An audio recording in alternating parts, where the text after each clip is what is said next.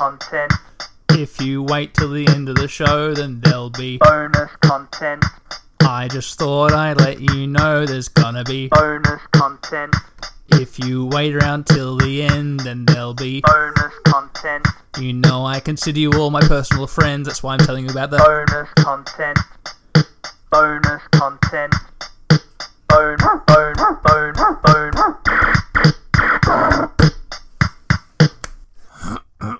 Oh, hello, ladies and gentlemen, and welcome to another episode of the Daniel K's Let's Plays podcast. The podcast in which I, Daniel K, am debilitated by the humidity in the air here in my recording shed.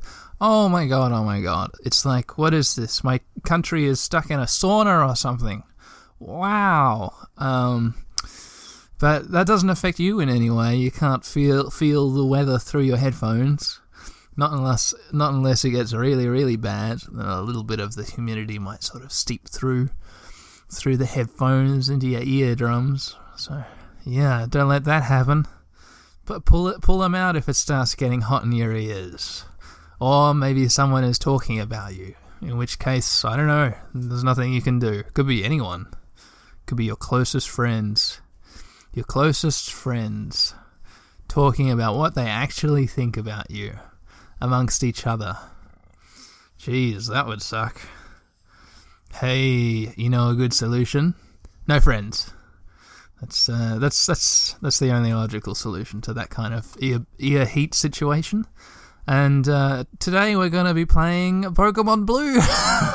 what the fuck was that introduction? Should I start again? I'm 50-50 on it maybe maybe this wasn't up to my usual standards. What usual standards? No, no such thing. So let's just keep on going. Today we're going to be playing more of the Pokemon Blue Nuzlocke, uh, and I have my Game Boy here. I'm just about oh. Oh, a notification on my phone. Oh, let's just have a look at what that notification. A Twitter message, a direct message on the Twitter a- application which I am on compulsively all day and all night. Ah, it's from the Turtle Power Pod. Could be either Bassam or Cranny. Hmm. What's this say? As much as I like hearing you struggle, finish everything in Saffron City before surfing to Cinnabar. Oh, okay. Man, Cranny makes a pretty good point. Maybe we should go. uh, What did, he say? Saffron City? It's that, that did say Saffron, didn't it? In Saffron City. Now, listeners, I actually, uh, I got to admit, I don't know which city is Saffron. It could be that uh, for some reason, all the what something's happened. Is Saffron City the one with the Team Rocket thugs blocking all the doors? Maybe I've gotten to a, a point in the in the game where they've stopped blocking the doors. Stop blocking beats.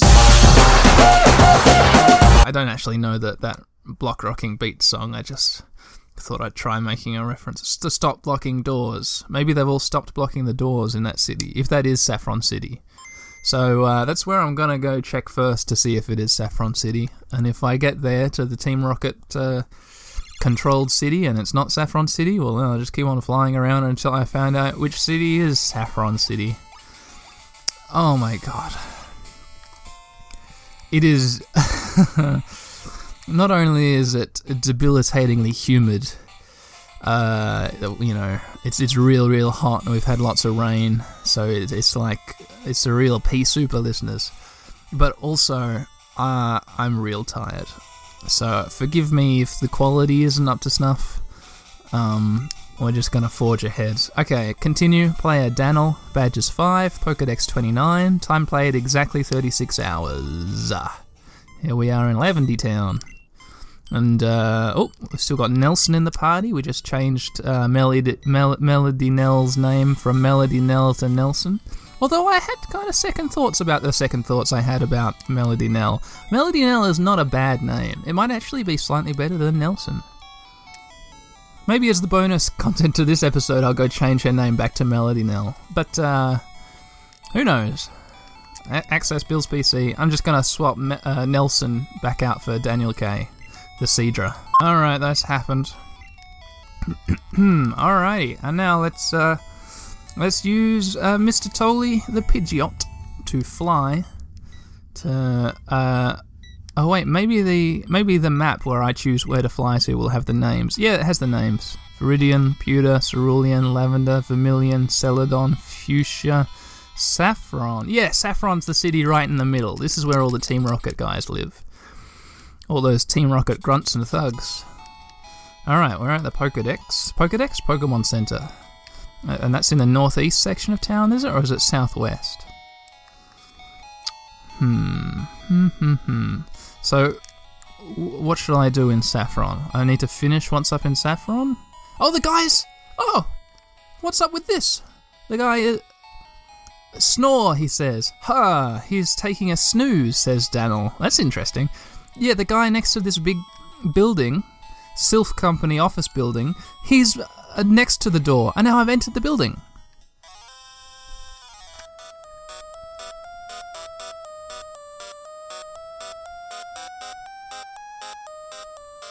Holy shit. This song. This is great. Where is this even going? Holy fuck, what was that bit about? Dun, dun, just for a second and then it changes. Wow, what a, what a, what a, what good music these games have. All right. So it looks like I'm in a massive lobby. Hey, who's in first position? Pokemon. Um I think Constantine would be a good choice for. Uh, mm, maybe I'll I'll play it risky and I'll switch Daniel K out to first position. Um, because I I want to level Daniel K some more. Or maybe. See, Team Rocket guys, what have they got? They've got normal type Pokemon and they've got poison type Pokemon, and then maybe one or two of them will have Sand Slashes, so ground type. So Daniel K would be good to have out if there's a ground type, but bad if it's a poison type. No. No, there's no reason not to have Daniel K out. He's not. He's not. He's not weak against poison. That's fine. All right, Daniel K, stay in first position. Position. We'll see how this goes. All right, we're in an enormous lobby, listeners. In the leftmost corner of this gigantic cavernous lobby with uh, tiled, black and white tiled floor, there's a row of, of trees, pot plants. In the middle, there's some kind of fountain or like like indoor uh, lake, which I guess is just decorative. It's the interior design department of the Team Rocket company going crazy. Oh wait, Silph Co. Yeah, so no, this is just like a this is what uh, an industrial company or some kind of company, some kind of big company, but it's been taken over by Team Rocket. So no, it's it's not the interior design team of Team Rocket doing doing these indoor lakes. It's just uh, it's just where they where they happen to have taken over, I guess. All right, there's an empty reception desk in the northwest corner of this cavernous lobby. Uh, there's stairs and there's an elevator. So the stairs go up. I don't know what the elevator does. Let's let's let's use the stairs first. Alright, now I've gone up a level. I can see the elevator doors are here as well. And there's more stairs up. So I could keep on going up, or I can explore this first level. Oh shit! There's a Team Rocket Grunt down there in the south. In a room to the south of where I came out up the stairs. So let's let's let's trigger this engagement with this this grunt. Hey kid, what are you doing here? asks this grunt. Rocket wants to fight. Wow, one, two, three, four, five Pokemon. These are to be uh, weak and easy Pokemon. Rocket sent out Golbat. Okay, flying, poison, level 25. Oh, this is to be easy money for Daniel K. Fight, uh, surf, cut to when it is dead. Okay, critical hit, dead right away. Enemy Golbat fainted. Daniel K gained 915 experience points. This is awesome experience. Rocket is about to use Zubat. Will Daniel change Pokemon? No, I'll just it's it's dead now. Cool. Enemy Zubat fainted. Daniel ga- Daniel K gained 200, 280. Wow, that's like what was that? Like a third or a quarter of the experience? That sucks. Here comes another Zubat and it's dead. Critical hit.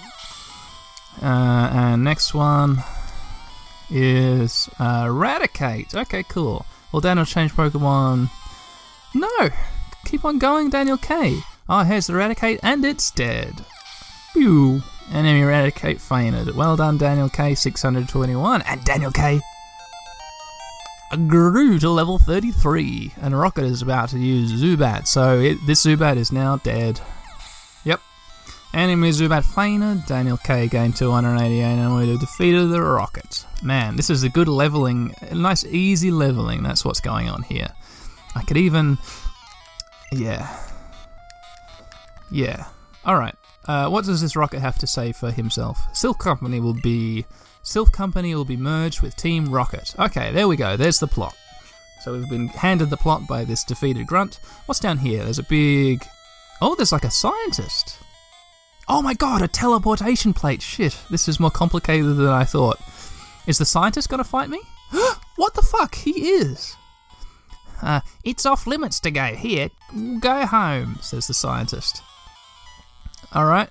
Oh, what a funny sprite. Scientist wants to fight. I guess the name of him perfectly. Oh, he's going to have electric Pokemon, isn't he? Scientist sent out Magnemite. Yeah, I called it. Okay, Daniel K, this is no good. This situation's bad. Daniel K, come back. Switch Pokemon to Johnny 5, and now the Magnemite is dead. Done. Alright, Daniel K gain experience, Johnny 5 gain experience. The scientist is about to use Voltorb. Oh, the exploding Pokemon. Well, well, one slash from Johnny 5 will do it. Kapow, and it's dead. Yeah, critically hit. Enemy Voltorb fainted. Johnny 5 gained 618 experience. Scientist is about to use Magneton. Will Daniel change Pokemon? No. Get him, Johnny 5, and it's dead. Enemy Magneton fainted. Johnny 5 gained 966 experience. Daniel defeated the scientist. The scientist says, Oh, you're good. Daniel got 1,400 bucks for winning. Yeah, scientists. They got they got that funding money. Alright, let's speak to the scientist. Why did you attack me, my friend? Ah, can you solve the maze in here? That's all he says. And he's standing by a table, and next to the table, there's also a teleportation square. So I'm not going to step on it just yet. I'm going to go back out into this. This looks like a conference room with two long tables and a, a Team Rocket grunt in the middle. Let's step in front of the grunt. Oh, a big fight. Hey, no kids are allowed in here, says the grunt. Quite a softly spoken grunt. Two Pokemon. Rocket wants to fight. First, Rocket sent out Cubone. Oh no, go Daniel K. And in real time, listeners, we use Surf, Daniel K, the Seadra. Use Surf and the Cubone.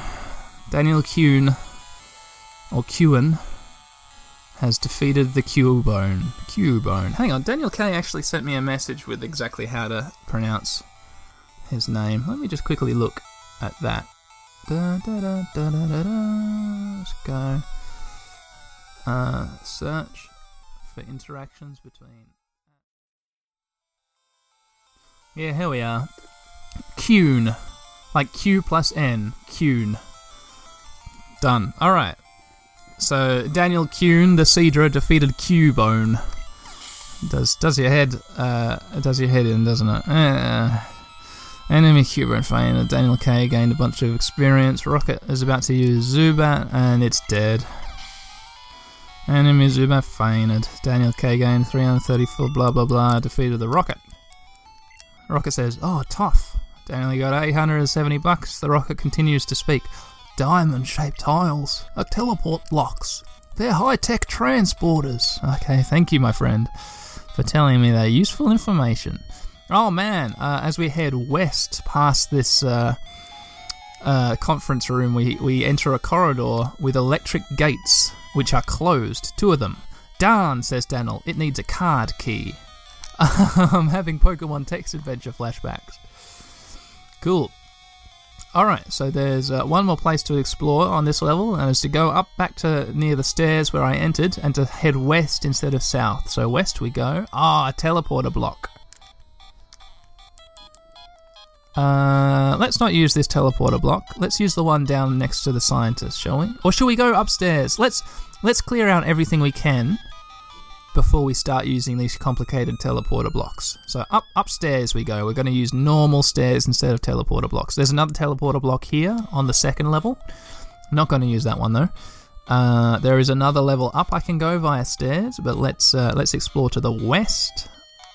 So I'm in the kind of northwest corner of this uh, of this floor, and there's another teleporter. We don't want to go using that, so let's head back. And there's a passageway down south that we can take. Uh, and there's a grunt blocking that passageway, so let's have a fight with him. Hey, quit messing with us, kid, says this grunt.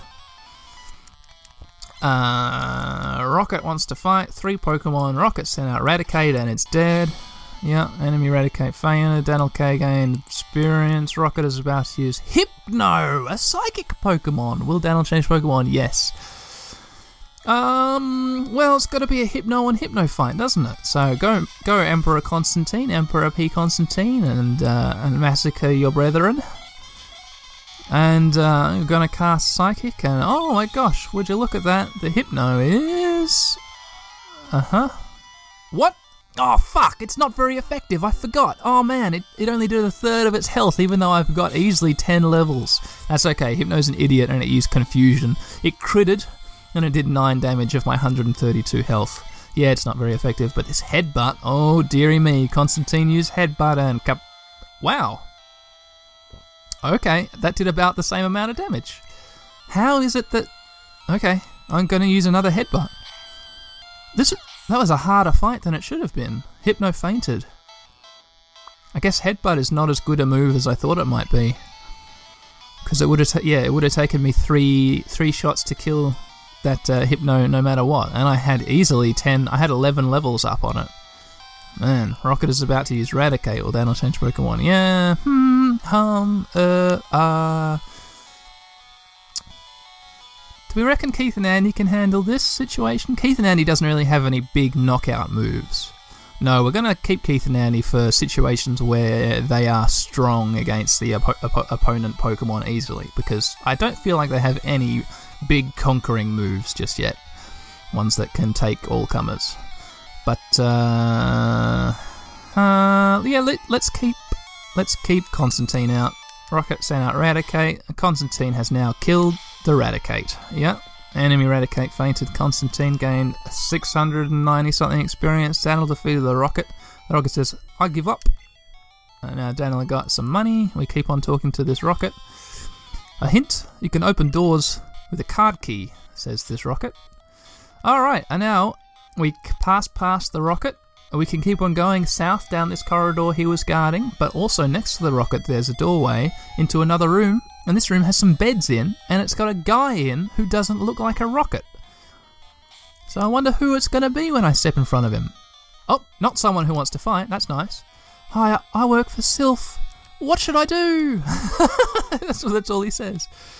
Can I get in the bed and sleep? No, I can't. Alright, we exit. Uh, there's an electric gate blocking another door to the, the west in this downward heading corridor. We can't go that way, so we keep on heading down. And now there is a horizontal corridor. I'm heading to the west. Oh, a long, long horizontal corridor. There's a teleportation pad at the end. I'm not going to use it. We're going to head east and there's another teleportation pad. Man, they're all over the place. I'm hoping that once I've explored everywhere, I'll be able to navigate these teleportation pa- pads really easily. So, up here on the second floor, there are pads on the northeast, northwest, southwest, and southeast corners of this room, as well as pads in the individual rooms. So, it's real maze like. This whole teleportation business is gonna suck. Let's go up one more level. And I haven't even thought about the lift yet. Sometimes there are floors up here on the third floor. I think there are floors which you can't access except by a lift. That just uh, adds a whole nother level of complication to this already complicated dungeon, tower dungeon. Um. All right. Uh, so we exit the stairs. We're in the northeast corner of the uh, of the map here on the third floor. There's no teleportation square here, but there is a room to the south which I can access. It's a long conference table with some pot plants surrounding it and one Team Rocket grunt. I can walk around his line of sight and sneak up behind him, and now I'm gonna surprise him. Hey, surprise! Ah, an intruder is spotted, says this grunt. And now we're gonna fight the grunt.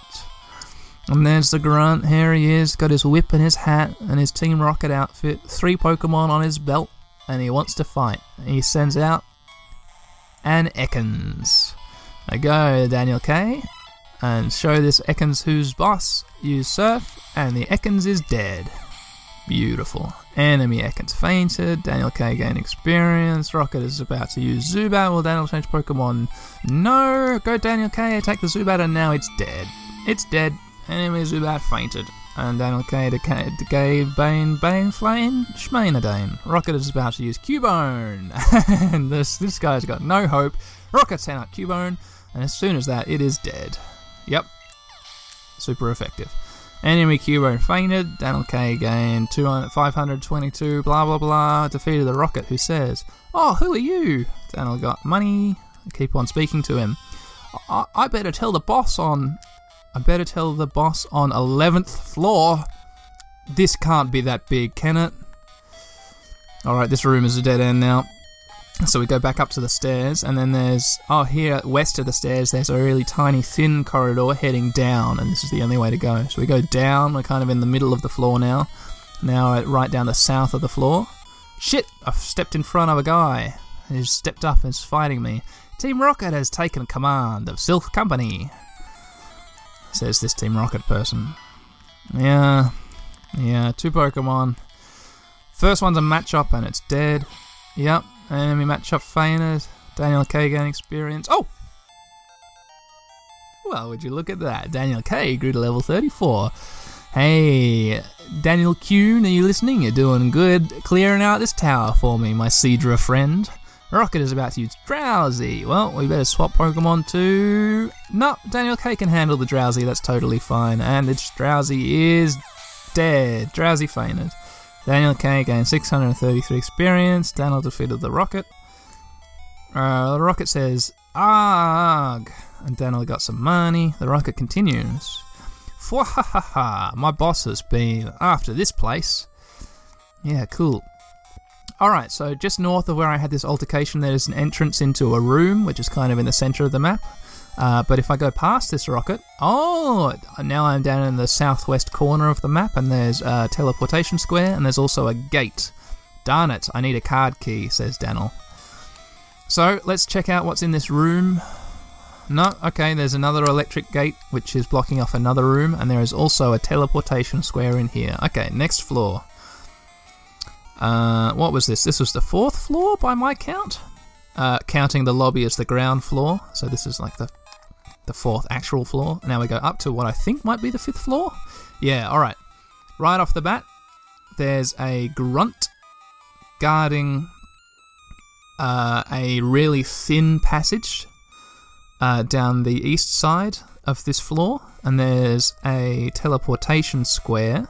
It's set up in a way that I, I might be able to coax this guard out of the way so that I can get past him, but only if he can see me from far away. So let's get far away from this guard and see if we can co- coax him out of that doorway so that I can get past him. Because if I just walk up to him now, um, I won't be able to. Yeah, let, let's see how we go. Yep. Oh no. Okay. No, this still won't work.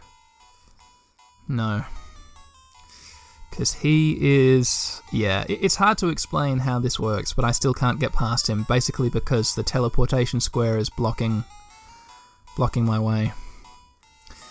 Uh, anyway show team rocket a little respect says this this pesky pesky guard. Man i kind of hate these episodes. Oh shit he's only got one pokemon. It's going to be a big one. It's a hypno. Level 33 go daniel k level 34 Daniel K, we've only got. Oh, we've got two surfs left. So Daniel K is surf. I don't know if this is going to kill it in one shot because it's a comparable level to us. Um, critical hit, it's not quite dead. Hypno used headbutt. From 95 health, we go down to 82. And so let's use water gun to finish off the Hypno. Yeah, I don't really like. Oh, shit! Oh, he gets another headbutt off on us. I thought that would kill it for sure, but it definitely didn't. We're down to 67 health. Use water gun again. Daniel K. Use water gun. This time for sure. This time for sure. Bang. Cool. Hypno fainted. Daniel K. gained 1,165 experience. I defeated the rocket. Uh, the rocket says, a cough, cough. And Daniel got money. We speak to the rocket again. Oh, which reminds me, Koffing evolves into Weezing. Okay, I guess it's just saying that because he coughed. That's cute. All right, let's swap. Um, let's swap Daniel K out of first position, and let's put Johnny Five. Shall we? No, Constantine's one level lower than Johnny Five, so let's put Constantine out first, and he can level a little bit. Yeah, I don't really like these. These uh, these like Team Rocket dungeon episodes because they're so they're so samey. It's just the same thing again and again. It's a bit like um when I'm in a cave, you know. It's just the same situation playing out again and again and again uh, for an hour. So I hope uh, I hope you guys don't mind it. I, it's a means to an end. Once this is done, we'll get to you know we'll get to explore new routes and stuff. Like we don't get any new Pokemon, you know.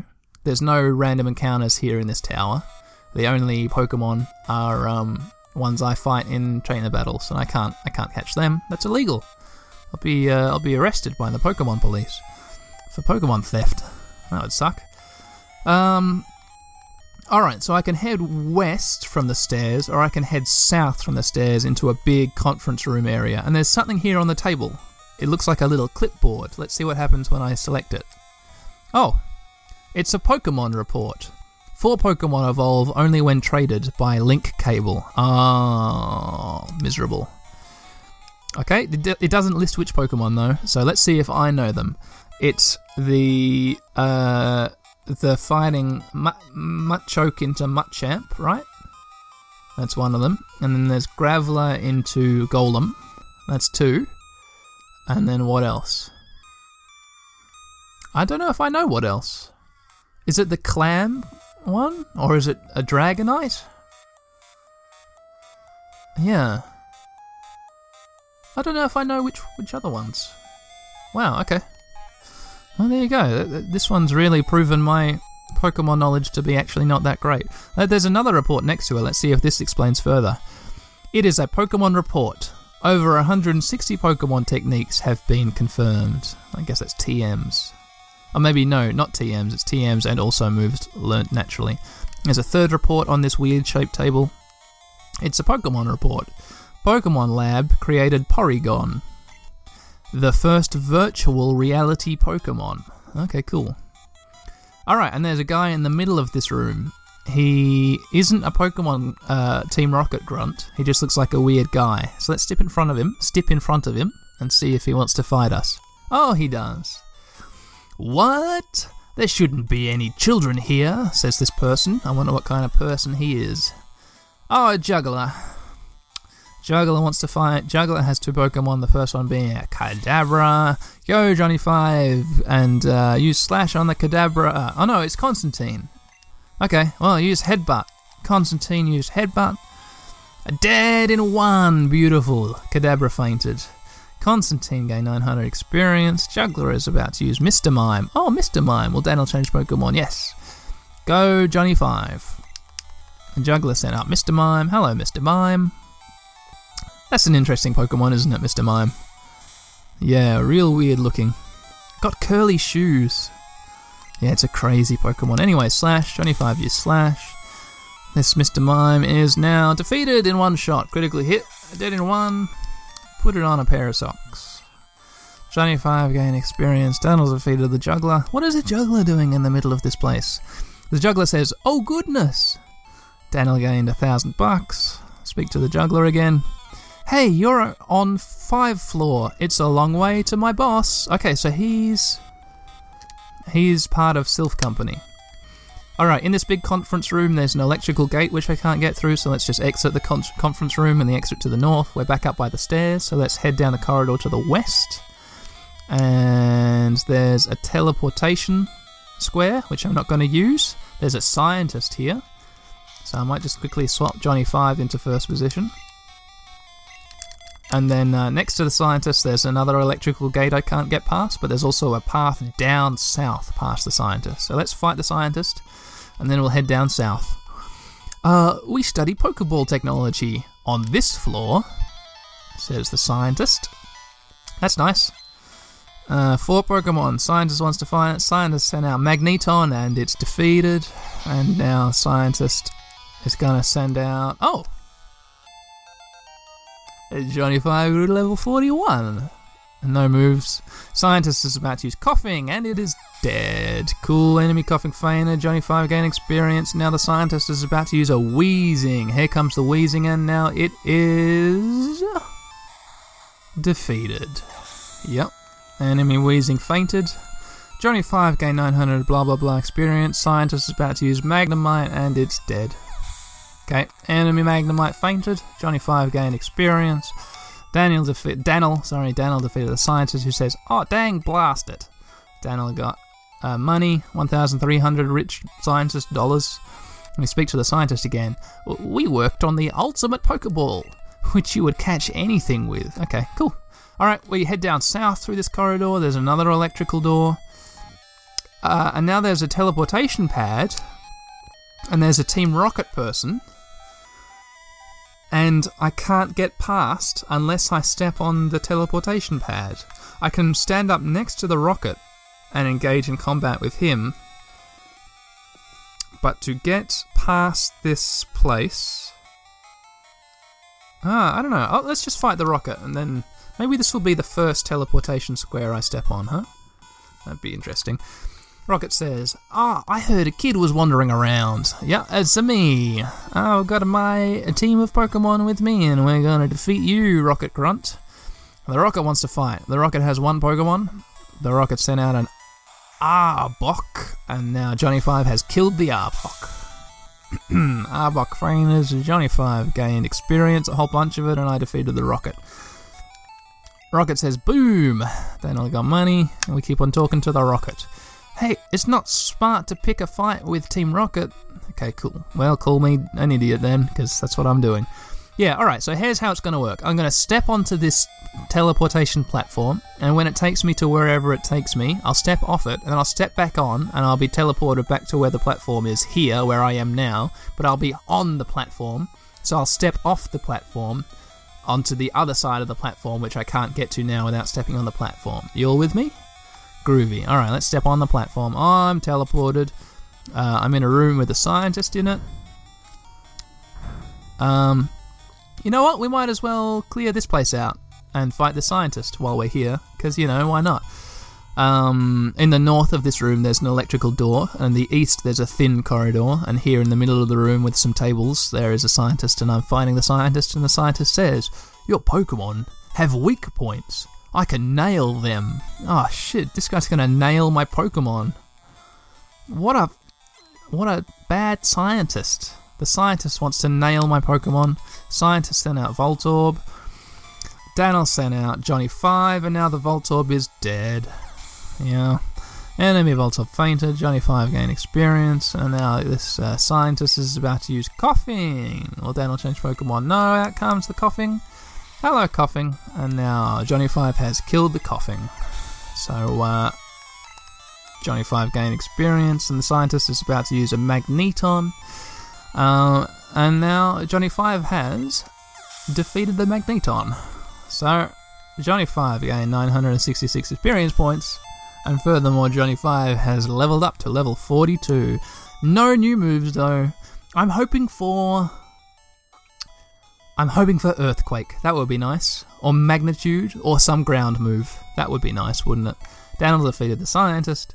I really haven't looked at the move set though. I have no idea if um the scientist says, "Oh, you hammered me." Yeah, I sure did. Yeah, me and Johnny Five really hammered this scientist. The scientist continues to talk. Exploiting weak spots does work. Think about element types. Yeah, I sure did. All right, we go past the scientist to this thin corridor to the, in the east of this room. We go up north along this thin corridor. Oh, oh, hey, and now here's some stairs. I don't even know what floor I'm in. Let's let's enter the lift, and now let's look at the control panel. Which floor do you want? First, uh, 11, 10, 9, 8, 7, 6, 5, 4, 3, 2, 1. So there's no way of telling what floor we're on. This sucks. Unless we look in our map and it says on the map. Silph Company. No, it doesn't say. Okay, well this is weird. I'm just gonna I'm just gonna leave uh, back to the teleportation pad. I'm gonna step on the pad and I'm gonna access that that place I couldn't get to before. All right, stepped on the pad. Now I'm on the pad back where I was before I stepped on the pad, and now I'm gonna step down off the pad to the area where I couldn't get to. Now I'm walking along a very thin and long corridor. Oh, there's a Pokeball here. Let's pick up the the item. Daniel found the card key. Oh shit! Has this just blown up this level wide open now? Oh, and the the corridor keeps on going around, and now I'm behind that Team Rocket person, who I tried to coax out of the corridor. That's pretty cool, isn't it? All right, but I can't go that way because his uh, he's blocking the path. So we walk back up to the teleportation pad. We step on the teleportation pad, uh, and now shall we? We're in that room where we defeated the scientist. This is the sort of shortcut room I took. Shall we try opening this electrical gate, which is in the north of this room? Bingo! The card key opened the door. Wow! And now we come in here. Oh, and there's nothing in this room. It's just empty. Oh. All right. Wow, there's so much of this dungeon. Okay, well, there's. I, I've stepped back on the teleportation pad and I'm back uh, to where I was before I used the pad to get across the pad. And now, here in this corridor, there's an, an electrical door which I can open. Let's open the door. Bingo!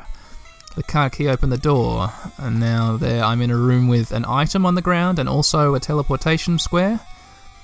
Daniel found TM09. Okay. Item. Where are you? Rare candy card key TM09. Booted up the TM. It contains takedown. Okay. Teach takedown to a Pokemon? No. Takedown might be something to teach to uh, Constantine to replace Headbutt. I think takedown might do more damage than Headbutt. What do you guys reckon? Alright, we walk back up to uh, where the scientist who bragged about his special balls was, and there's the electrical door next to him. So let's open this door. Bingo! The card key opened the door. Now in here, it's a big empty room. Just going to check for secret items here in the corners. No, there's nothing, but there is an item here in the middle of the room which I pick up. Daniel found protein. Protein. All right, feed it to Sarah. Protein. Use. Where are you, Sarah? Sarah's attack rose. Good on ya. All right, out we go. We'll go back to the northeast corner where the stairs were. So let's uh, let's use the stairs to go up to the next level. And okay. So the stairs are no longer in the northeast corner. They're kind of in the north, like the center of the north wall. So it's almost as if we've gotten to a point where the, the Pokemon, th- this tower we're in, it should be like when you look at it, it should go straight up, and then there should be like a, a section of the tower which is over to the right a little bit, if you see what I mean. That's a bit weird. Anyway, there's a Team Rocket grunt guarding a door, like a, a passageway to the south. If I go past him to the east, there's another teleportation square, and there's a long, thin corridor which I'm, I'm going down to the south. Now I'm in the southern area of this floor, and then there is uh, another entrance to the same large room in the center, which the top guard was guarding, and, but there is another guard also guarding this entrance. So let's go past him to the west, and now I'm in another corridor to the west of that big room. Oh, hi everyone. Ah, ah, it's me. I'm just. Uh, oh,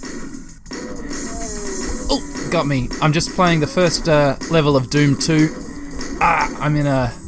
What is this? A room made out of weird uh, HR Giger style spine like cables.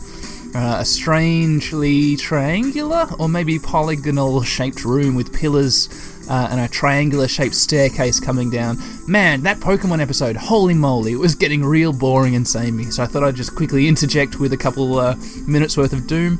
Uh, as I look my, behind myself, I can see a big sort of cavern in the wall behind me where I spawned.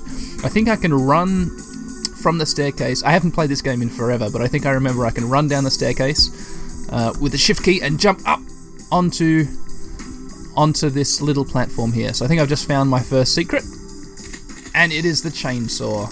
Now I have 95 health and chainsaw, so uh, I I don't really remember this level that well, but hopefully there's some people nearby enough for me to to uh, to put this chainsaw to, to some miserable horrific use in the context of this fantasy violent video game.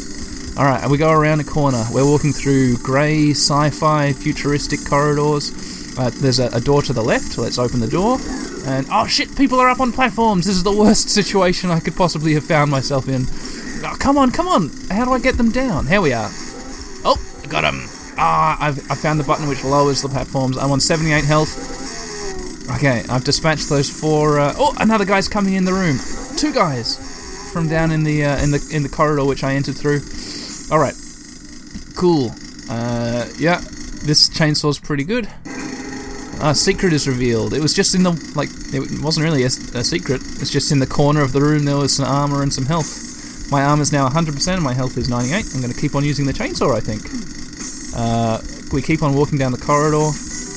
Ahead of me, there's a room full of little, uh, oh, little health pickups. They do a health bonus. They give me an extra health each time.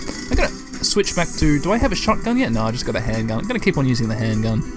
The chainsaw's a bit, bit dramatic, isn't it? Oh, there's a. Okay, that was a good choice because we've entered a large brown-walled cavernous room, and there are three imps in the end. Two of them out here with me. They're all firing fireballs. I just killed one of them. I'm dodging the fireballs because of how slow moving they are. But one of the. I've just killed the second free imp. One of the three imps is uh, trapped behind a cage. I've just killed him. Alright, I can't get into the cage, and they don't drop anything, which is a bit of a bummer. Okay, oh, there's a guy up there. Wow, he must have been like. I don't know just dicking about up there because he had a clear shot at me when I was killing those imps. Yeah, he was up on an, an elevated platform in this room. I'm just gonna click a switch, and now the elevator platform is lowered. I've picked up a little. Oh shit! There's a fucking imp up here with me now. Ah, ah, okay. ah. A secret is revealed. I click a switch. I don't know what I did. Yeah, that was that would have been the perfect opportunity. If I was like a full-on good Doom player, I would have quickly switched out to the chainsaw to dispatch that imp immediately. But uh, I'm not. Uh, so I just sh- handgunned him. I, d- I handgunned him to death, and it took forever, and it was no good. Um, so the exit is in this room. I can see the there's a door with exit marked on it, but I just clicked a switch. So let me look around. I think I can see behind a pillar. There's a door open to the outside world. A secret is revealed. I've got a secret, and there's a crowd of three imps here, and there's oh a shotgun. There we are. One imp is dead. Two imps are dead. Oh, I missed that imp entirely, and now all three of the imps are dead. Uh, and there's like a pool of water here. It's real blue. I can get in the water. I wasn't expecting that. I thought it would be like invisible wall time. Maybe playing Rending of Siatakwa has me used to like water being invisible wall. Is there like are there more secrets? This is a really secret saturated environment. And it's a nice small map too. I, I know like the exit is just around the corner, so I can spend a bit of time maybe trying to look for what pits in the water to fall down. No, there's not. Alright, so this has been. I'm just going to walk back into this big, ugly looking complex. Big green, rusty walls of whatever this, this compound is. And now inside, it's all dirt walls and high vaulted ceilings and, uh, and the dead bodies of imps which I've slain. So I think that's it. I think I'm just going to go into the exit. We open. Oh, and there's like I thought that was going to finish the game, but there's like ammo and health, and now there's a button on the wall. I think is the the finish game button. Hey, entryway was the name of the level I just played, and it's finished. Secrets, only sixty percent of secrets. Wow. Kills 100%, items 100%, but secrets 60%. Wow. Alright, okay, back to Pokemon, ladies and gentlemen. And now I'm in another corridor to the west of that big room, and there's an electrical gate which I'm opening. Bingo! The card key opened the door, and there's all kinds of items in here. Daniel found HP up. Let's give that to Sarah. Uh, uh, uh, uh, HP up, use on Sarah. Sarah's health rose. And there's another item down here which I'm going to pick up. Daniel found X accuracy. Okay, that'll be good to sell. How's Sarah's health doing? 159 health. She's got. And now we go back out into the corridor. There's a scientist here in the corridor. We'll speak to the scientist. Oh, that rotten president. Yeah. Topical. He shouldn't have sent me to the Tiksi branch. The Tiksi branch? Okay, sure, whatever. Uh huh. And here's the scientist. Wow, five Pokemon. Jesus. First one's a Voltorb and it's dead. And uh, the second one's a Koffing. And, uh, yeah, and it's dead. And now the third one is a Magneton and it's dead. And, uh, yeah, now the fourth one is a Magnemite, and it's dead too. And now the, uh, what, the last one? The fifth one? Maybe I got my counting wrong. It's a Koffing, and it's dead. Great, and now the scientist has been defeated. Johnny 5 gained experience. I defeated the scientist.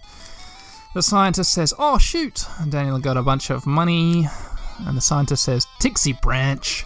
It's in Russian! No man's land! What the fuck is this guy talking about? Jesus Christ. He said, Oh, that damn president, he shouldn't have sent me to Tiksi Branch, and now I've defeated him. He says, Oh, shoot. And then I speak to him again. He says, Tiksi Branch, it's in Russian no man's land. What the fuck is this?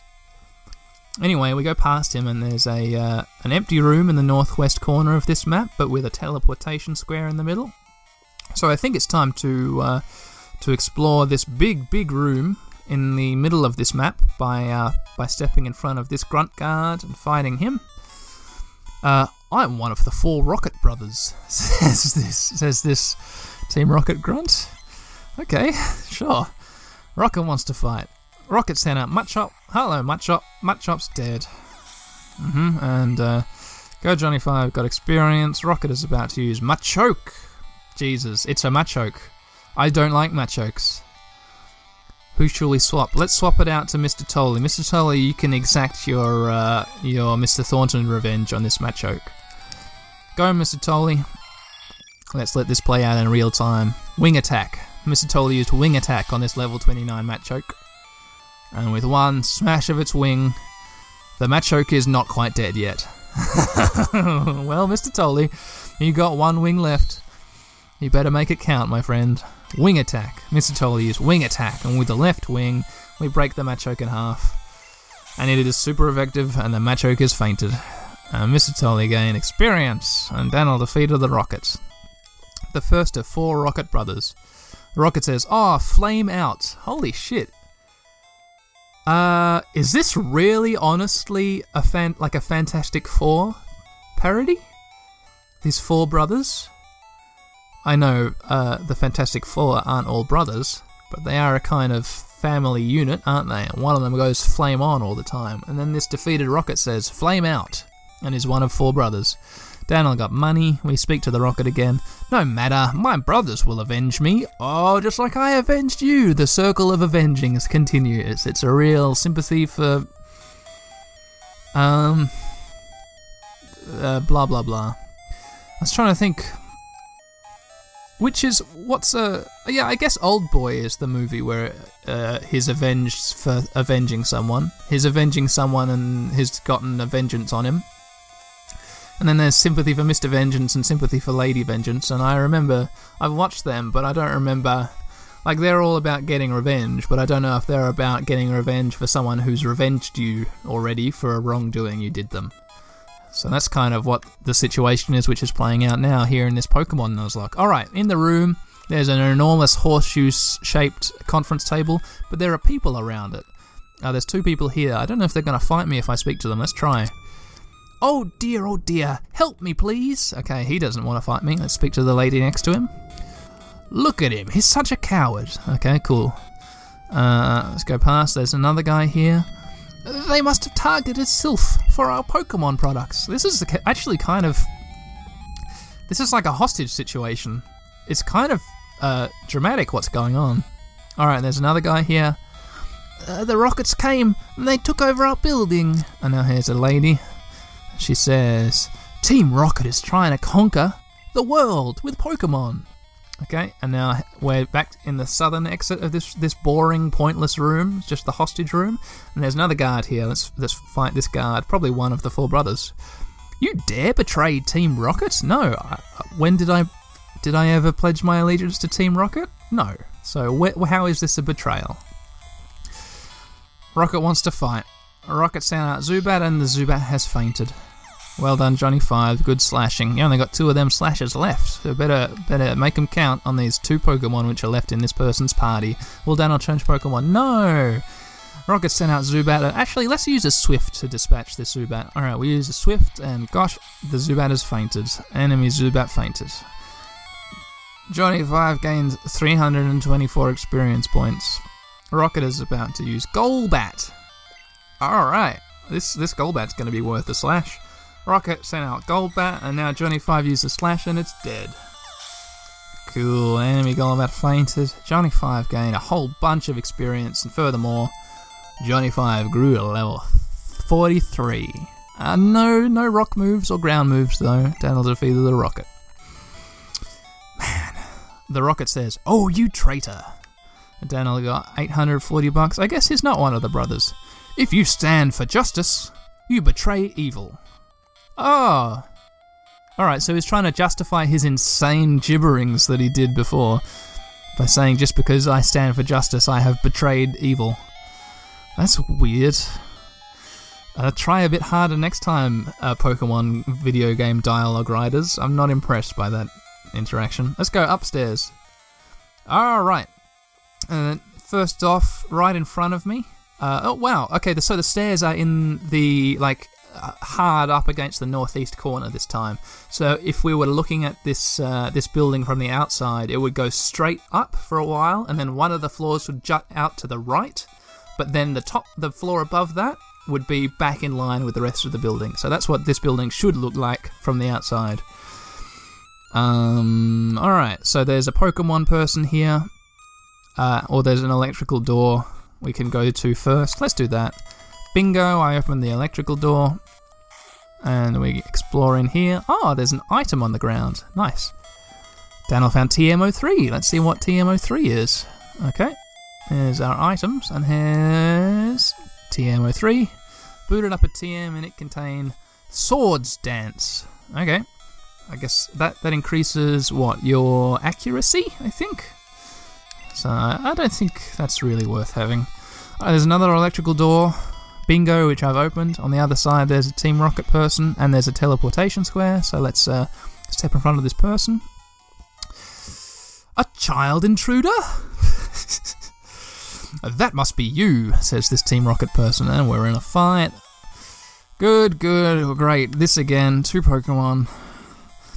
Ah, first one's a Sandshrew. Go get him, Johnny 5. Level 43, Sandslash. We will kill it with Swift, and it's fainted. Cool. Sandshrew fainted, Johnny 5, blah blah blah. Rocket is about to use a Sandslash. Well, that'll change Pokemon. Yes, sir! Yes, indeed. I can't use Keith and Andy because Sandslash is Sandslash like ground is strong against poison, and Keith and Andy is half poison. So let's send out Daniel K. Rocket send out Sandslash. I send out Daniel K. The Seadra. Daniel K is going to use a water gun, kill the Sandslash Water gun, Daniel K, and the Sandslash is fainted. Cool. Enemy Sandslash fainted. Daniel K gained experience, and Daniel defeated the Rocket, who says, "Fine, I lost." I like him. He was just like, "Fine, I lost." Let's keep, talk to him again. Go on home before my boss gets ticked off. Okay. Yeah, he, he was an alright guy for a rocket. We're not going to go on the teleportation pad. We're going to go back up to where the stairs are. We're going to defeat this rocket. Oh my god, they're thick as thieves, listeners. They're just everywhere, swarming all over this building. Hi, I'm one of the four rocket brothers. Great. Hey, you know what? This guy's defeated too. Bang. Done. He had two Cubones, and I defeated them both. One with Johnny 5 and one with Daniel K. And Daniel K leveled up to level 35. And Daniel defeated the Rocket, one of the four Rocket brothers, and he says, Ah, brothers, I lost. I got money, I speak to him again. Doesn't matter, my brothers will repay the favour. Okay. Alright, so past him there's a, a thin corridor to the south, or there's a small room to the west with a Team Rocket person in it. Uh, let's keep on going down the corridor to the south. There we go, here we go. Oh, it, it hooks around to the west. We go along it. And now it opens up into a larger room with a scientist in. Uh, let's swap Sarah to first position. And we'll fight this scientist. Da da da da da. He he he, they say. You mistook me for a Silph worker. I mean, you are, aren't you? It's a scientist. Maybe it's a, a Team Rocket scientist. Scientist wants to find. They've got two Pokemon.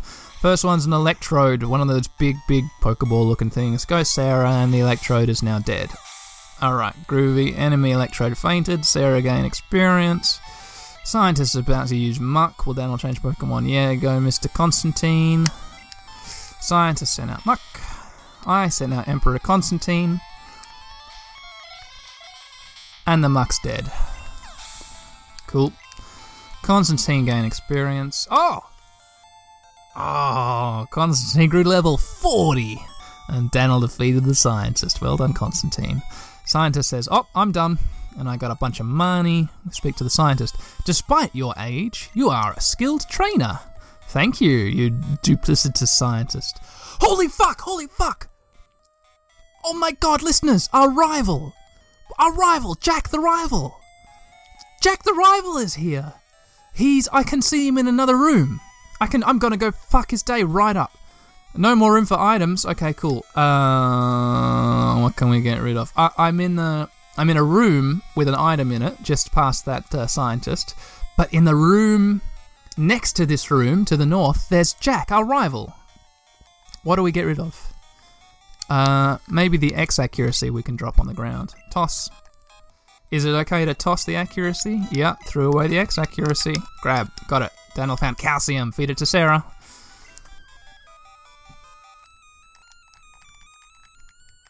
Use calcium on Sarah. Sarah's special rose.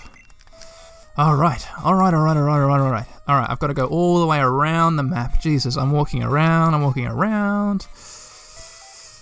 Uh, and now I go into. Okay, so this small room, which I didn't go into before, I need to walk in front of a Team Rocket person before I can get to where I think I can get to Jack. So let's step in front of this Rocket person and fight them. Man, I'm coming for you, Jack. Oh, man. I'm gonna mess his day right up. Oh ho! I smell a little rat, says this Team Rocket person. Okay. Wow, four Pokemon. Uh, Rocket sent out Raticate. Wow, that'll explain why you smell rats. Go, Sarah. Kill the Raticate. Oh, the Raticate's dead. Enemy Raticate fainted. Sarah gain experience. Rocket's about to use Arbok. Okay, we can. You know what? The Rocket's defeated. Beautiful. Cool. He had Golbats, he had Arboks, and uh, and now they're all all fainted, and I defeated that Rocket. Uh, the Rocket says, "Up, oh, lights out." Daniel got money. We continue speaking to the Rocket. Hey, you won't find my boss just scurrying around. Cool. Alright, so past him to the south, there's an electrical door. Uh, and to the. Oh shit! I can't get to Jack. I have to tell that he's he's walled in. I need to teleport to where he is. God damn. All right. Oh well. Um. Okay. So let's go. Let's go through. We'll open this electrical door with our keycard, and there's a a woman here who is not going to fight us. Yeah, she's not going to fight us. You. It's really dangerous here. You came to save me. Well, you can't. All right. And there's a guy in here too. Hey, it would be bad if Team Rocket took over Silph or our Pokemon. Okay, is that all there is in this weird room? Oh no, there's one more guy down here in the corner. Team Rocket was after the Master Ball, which will catch any Pokemon. Ah, yeah, I guess it stands to reason that's what they would want. Okay, we're gonna go up another level. Jesus, this is unreasonably large, this, this dungeon. There's a Team Rocket guy who we're getting in a fight with just in front of the stairs. Hey, that's as far as you'll go. Oh, and now I've defeated him. Cool. Rattata fainted. Had a Raticate, a Rattata, a Zubat, and a Golbat. And now he's dead. he personally is lying on the ground dead. And with his, his last breath, he wheezes out, uh, not enough grit. Daniel got money, and oh, he's got one more last thing to say before his spirit leaves his body. He says, oh, If you don't turn back, I'll call for backup. And now he's dead. Um, cool. Uh, we go down south through the middle of this floor. Oh, there's another rocket. I'm not going to fight them just yet. I'm going to go have a look around here. Oh, there's some beds. Can I sleep in the beds? No, this is just an empty room for no reason. Alright, we go back down to this southern corridor. We can just walk past this rocket. I don't know if I care enough about him to fight him. Okay, we're in a, a long, tall room. To the west of it, there is an electrical door. which I've just opened, and here in the long tall room, before I exit, I'll say I can see there are two teleportation things, and there's a scientist. Now, here in this room, I just oh, accessed. There's another teleportation thing, and there's a guy up here. And the guy says, Oh, I wonder if Silph is finished. Okay. Uh. Alright. So let's, uh. Let's go back and kill the scientist. And now he's dead. Enemy electrode fainted. Yeah, he had an electrode and a, um, a grimer. Ah, he started this altercation by saying, Oh, you're causing Team Rocket some problems. Now he says, Huh, I lost, and I got some money. And he goes on to say, So, what do you think of Silph Buildings, Maze? I think it sucks, personally. Um, yeah. Alright, oh, look, down here, and there, there's the, the. Do I really need to fight everyone? Fuck it, yes, I do. Hey, buddy. I'm one of the four Rocket Brothers. I'm glad I fought you. Oh, look, it's a Team Rocket member. Three Pokemon. Rocket wants to fight. Rocket sent out Weezing and it's fainted. Yep. Enemy Weezing fainted. Sarah gained experience. Oh! And Sarah level 46. Rocket is about to use Golbat. Will I change Pokemon? Yeah. Yeah, go Constantine. And now Constantine, oh, he's fighting the Golbat and the Golbat's fainted. Alrighty. Constantine gain experience, and the Rockers is about to use a Koffing. Will Daniel change Pokemon? No! Constantine gets back into it. Oh, he's swinging and he's punching, and now the Koffing is fainted. Groovy. Enemy Koffing fainted. Constantine gain experience. Daniel defeated the Rocket. The Rocket says, Woo! My brothers! And these guys, they're brother obsessed. Bunch of real brother heads. Hey, I'll leave you up to my brothers. Okay. Great. Let's go back up and go up the stairs again. Oh my god, there's another staircase up. This is insane. Alright, so here by the staircase on this floor, there's an electrical gate which I've opened. I go down and. Oh, okay. This is the room with the scientist in uh, and the teleportation pad which I used to get to the other side of that teleportation pad place. Great, I've already cleared this part of the maze. Oh, fuck, fuck. I stepped in front of a guy. That always gives me a little bit of the willies. Hey, I'm one of the four Rocket Brothers. My friend, you are the last surviving Rocket Brother, and your family is not long for this world. It's uh, your progeny, your your uh, your line is about to be snuffed out by Sarah, the Nidoqueen. Rocket sent out Golbat. Sarah killed the Golbat, and uh, now Rocket sends out a Drowzee. Then I'll change Pokemon. No, stay out there, Sarah. Shit, even though Drowzee is strong against Sarah, because Sarah's part poison, we're, we're just gonna gonna power on through it. Sarah used uh, the Drowzee killing move, and the Drowzee is dead. Enemy Drowzee fainted. Sarah gained 612 experience points, um, and the Rocket is about to use a Hypno. Let's let's uh, let's change uh, out to let's say Mr. Tolley. Mr. Tolley can can fight this Hypno. Oh, here's the Hypno. Go, Mr. Tolley, my bird friend. I fly around and peck it on the head. Oh, good job, and now it's dead. Nicely done. Enemy Hypno fainted. Mr. Tolley gained experience. Daniel defeated the Rocket. The last of the brothers. He collapses to the ground.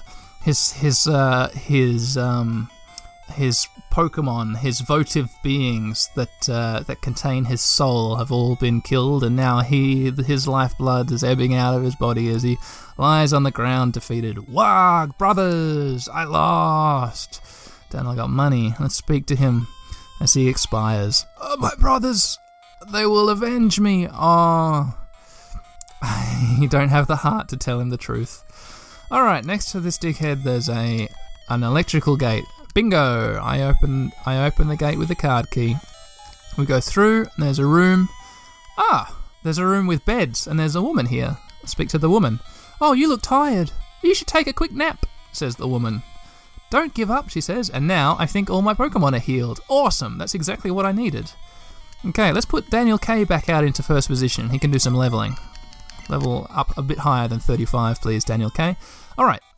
Uh, to the north, up here, there's a little empty space, but to the west, there's an electrical door. Now, Child Dan is feeding me information in, in, from the back of my head where he lives. I think we're in the right spot to advance to uh, the Jack fight. We've gone through this electrical door, which I just opened, and there's a, a guard here, which I'm going to fight now, and who is now defeated. Cool. Uh, he had a Machop, a Grimer, and uh, something or other, and uh, Emperor Constantine has grew to level 41. Daniel defeated the Rocket. Uh, he uh, he started the fight by saying, "Oh, your Pokemon seem to really love you," and then we fought. And now he says, "Gah!" And then Daniel got some money. He continues to speak. If I had started as a trainer at your age, dot dot dot. Yeah, he's regretting his Team Rocket ways, I think, or maybe he just wants to be better at Team Rocket crimes. Uh, let's go. Uh, let's use this teleportation square, which is here in front of me. I think I remember this one being the one. Yeah. Whoop, whoop, whoop, whoop, whoop. And now we're in a big room with a scientist and an item. Let's pick up the item. Daniel found the hyper potion. That's nice. Um, let's put Johnny Five out in first position. And let's fight the scientist. Maybe that wasn't the right. Maybe that wasn't the right teleportation square. Maybe I'm wrong. Anyway, uh, I support Team Rocket more than I support Silph, said the scientist. Ooh. Maybe there's like some coup backstory here where the scientists are pissed off at the president of the Silph company or something or other or something. I don't know. Scientist wants to find. Scientist sent out Electrode. The Electrode is defeated by Johnny Five. And uh, the next Pokemon in the barrel is a Weezing. Well, Daniel's changed Pokemon. No! And now the Weezing is defeated by Johnny Five. And uh, Johnny Five gained experience, and I defeated the scientist. You really got me, says the scientist. Okay. So, um. I can keep on exploring this area I find myself in, but I'm actually going to teleport back to where I was, and we're going to go up to the very last, the very last floor. Is that sane? Maybe this is the right one, and like Kid Kid Dan is right. This is the right way to go, and we should just keep exploring where this place leads. So we've got to open up this electrical door. Bingo! The card key opened the door. where are we? We're in a room. Uh, I can open up another door, which I've just done. And have I defeated this person already? Okay, yeah, I'm on. I'm on a floor I've already been to. But uh, let's just start. Let's just fucking start s- stepping on these things. Oh fuck! It, it happened. It did. It happened. There's fuck. I, I didn't even. I didn't even step in front of him. I just stepped nearer to him, and he can't see me. I'm not in his line of sight. He says, "What kept you, Daniel?" And now he's walking up to me like a swaggery dick. And Jack says, "Ah ha ha ha! I thought you'd turn up. If I waited here, I guess Team Rocket has slowed you down." Not that I care, says Jack. I saw you in Saffron, so I decided to see if you got better. And now I'm fighting Jack. Oh, We're gonna fight Jack. I don't even know who's in first place. Is Daniel K in first position? Oh shit, he's got five Pokemon. Jack wants to fight. Jack sent out Pidgeot. Wow, level 37! Go Johnny 5, level 43. Okay, this is fine. This this fight is no problem. Johnny 5 used Slash. I'm not to cut anything. This is to play out in real time, listeners. Critical hit. It's uh, almost dead. One more shot. Pidgeot used Wing Attack, but that's fine. That's You can do that all day and all night. I got hit points for days. It did almost no damage. I've used a Swift. Uh, I defeated the first Pokemon in the uh, in the Jack party. Uh, and Johnny Five gained a whole ton of experience. Jack is about to use Gyarados. What shall we do, listeners? Will we change Pokemon? Yes. Who's our counter for Gyarados? It's not Sarah because Sarah is ground. It can't be Johnny Five. Um, it might need to be. So that leaves Mr. Tolley, Keith and Andy, or Constantine. I think it's got to be Mr. Tolley. I, there's no like type effectiveness here. Johnny Five, come back, go Mr. Tolley. As long as uh, Gyarados, it, it's pretty much our level too. It's 38 and I'm 40. Uh, we're going to use Fly. Mr. Tolly flew up into the sky. As long as it doesn't have any ice moves, I think it's alright. Gyarados tried to bite me, but it missed. Mr. Tolly used Fly. We peck it on its big dragon head. Gyarados finally used Bite. From 132, we go down to 108. Okay, but we got it to almost half health, but not quite half health. So we're going to use Fly again. Mr. Tolly flew up high. Gyarados used Bite. Gyarados' attack missed. Mr. Tolly used Fly. And it, yep, not quite dead. Gyarados used Bite. We go down to 86 health now. So we're going to use Fly one last time. One last Fly. Mr. Tolly flew up high. Gyarados used Bite. Gyarados' attack missed, and Mr. Tolly used Fly, and Mr. Tolly's attack missed. Hydro Pump! Hydro Pump from 86 health. What does Hydro Pump do to our 86 health listeners? It goes down, it goes down, it goes down, it goes down. It goes down to 24. Fight. Will a quick attack kill it? Will a quick attack kill it? Will a quick attack kill this Gyarados? If this quick attack doesn't kill this Gyarados, no, I should use wing attack. It's much more powerful than quick attack, and I know that I'm faster than the Gyarados, so I'm going to get a shot off first. I'm going to wing attack it. I'm going to do it. Click. Mr. Tolly used wing attack. It didn't miss. It didn't miss. And we've killed the Gyarados with a critical hit, motherfucker. Oh my gosh. Mr. Tolly gained 1,741 experience points. Jack is about to use Growlithe. Will Daniel change Pokemon? Yes. Sarah is definitely going to kill this Growlithe. Although, Daniel K could probably kill the Growlithe and get a ton of experience. Yeah, go go Daniel K. Prove yourself. Trial by literal fire. Growlithe level 35. Daniel K level 35. We have type type effectiveness against it. We use Surf. Daniel K used Surf. This is definitely this little dog's number. We've got it. Come on. Come on, come on, come on. Dead. Dead in one. Super effective. Good job, Daniel K. Growlithe fainted. Daniel K gained 682 experience points. It should be much more than that. Jack is about to use Alakazam. Will Daniel change Pokemon? Yup. Um. It, we can't send out Sarah because she's poisonous. Constantine is going to fight the Alakazam. Ooh. Uh, what a big moustache. It's got one normal spoon and one bent spoon, both held above its head. We're gonna use Headbutt. Enemy Alakazam starts this altercation off with a Psybeam.